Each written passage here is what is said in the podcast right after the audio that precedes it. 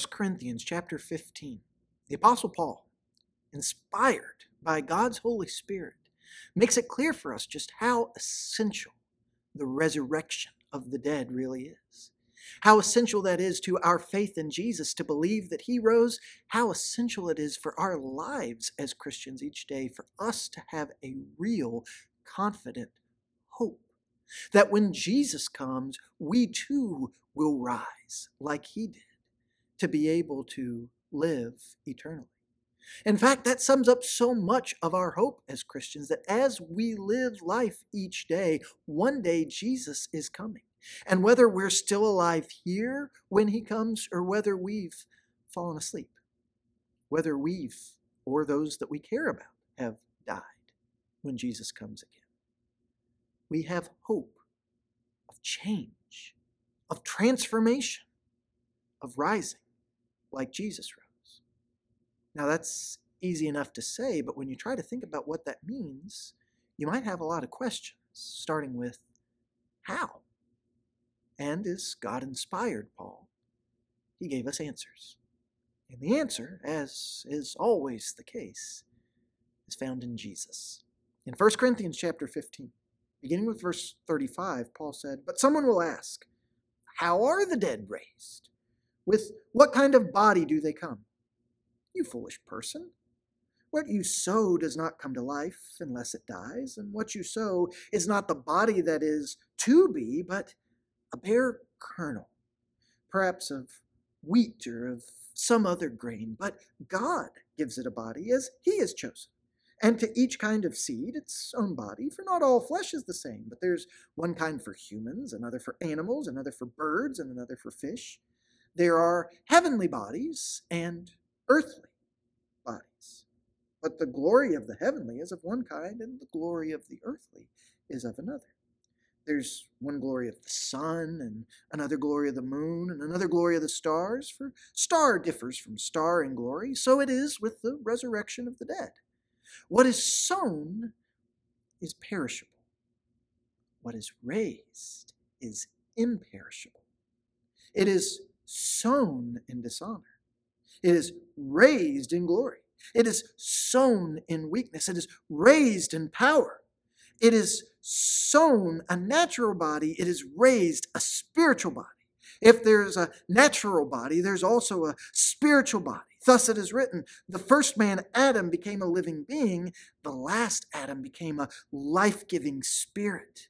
But it is not the spiritual that is first, but the natural, and then the spiritual. The first man was from the earth, the man of dust. The second man is from heaven. As was the man of dust, so also are those who are of the dust. And as is the man of heaven, so also are those who are of heaven. Just as we have borne the image of the man of dust, we shall also bear the image of the man of heaven. I tell you this, brothers flesh and blood cannot inherit the kingdom of God, nor does the perishable inherit the imperishable. Behold, I tell you a mystery.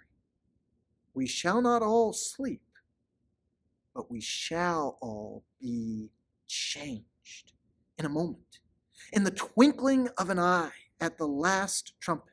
For the trumpet will sound, and the dead will be raised imperishable, and we shall be changed. For this perishable body must put on the imperishable, and this mortal body must put on immortality. When the perishable puts on the imperishable and the mortal puts on immortality, then shall come to pass the saying that is written Death is swallowed up in victory. Oh, death, where is your victory? Oh, death, where is your sting? The sting of death is sin, and the power of sin is the law, but thanks be to God who gives us the victory through our Lord Jesus Christ. Do you hear how different that hope is? How much more durable, how much more real that hope is? The way Jesus and his apostles actually brought it to us than what we so often talk about where we act as though God is snatching Christians off the earth right and left, that He's ripping our souls out of our body to take us somewhere else, and that's it. We're going to be in heaven, coasting on a cloud, playing a harp or something. That's not the image that Scripture paints. No, Scripture paints a reality that, yes, we may very well die. Many of us will die. And our bodies will be buried, or perhaps they'll be cremated, which I think is okay. I don't believe a single Christian that lost their life being burnt at the stake for their faith is going to miss out on what Paul's describing here simply because there wasn't a body to bury. A Christian lost at sea or who dies in a house fire isn't going to be separated from God eternally.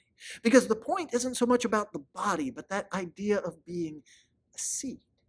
That yes, when we die, we will go to rest with the Lord in our spirits, but when Jesus comes, we will rise and will be recreated. And we don't completely understand what that entails. Even Paul says it's something of a mystery. But just like you plant a seed and it looks one way in the ground, but then it comes out as something else, something so much more beautiful, so much more life giving. That's what God's going to do with us. When our lives here are done. When we have been buried, we look ahead with hope to when Jesus comes, because when he comes, when he defeats all his enemies, last of all, destroying death, we will be raised. And while we can suspect that who we're raised as will have some continuity with who we were before, because Jesus did. He's the first fruits of the resurrection. And when you look at how he rose from the dead, you see that there was consistency with who he was before, yet he was changed. He was imperishable, incorruptible. He was no longer subject to death. He was able to pass into the heavens and be in God's presence forever, so that one, like a Son of Man, is reigning at God's right hand, even now as we speak. That is our hope for what's going to happen to us that we will be changed to be like Jesus. And if we haven't died, if we're alive to see Jesus coming in the clouds and in a moment, we'll be changed too. The dead in Christ will rise first. But then we who are alive will be changed to be like him too.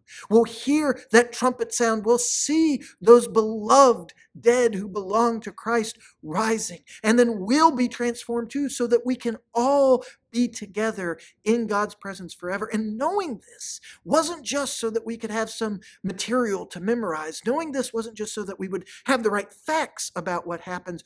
All of this is meant to take the sting out of death to help us recognize that when Jesus died on the cross for us, when he was buried and he rose, he took away the worst that sin could do to us. He's given us real hope that even if we should lose our lives for the sake of Christ, or even if we should lose our lives to disease or tragedy, natural disaster, or old age and natural decay, that's not the end of our story.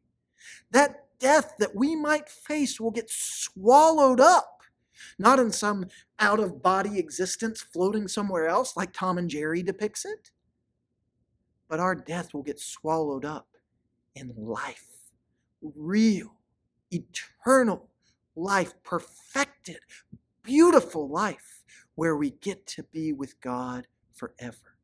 Can you see why it was so important to Paul to address the misunderstandings and questions that the Christians in Corinth had about it. Can you see why, even if we don't know exactly what will be like, even if there's some things about life after Jesus comes that we can only imagine, as Christians, we should be able to look ahead to it with hope. And if we're looking forward with hope, real hope, the way Jesus and his apostles have shared it with us, that's going to affect how we live right now.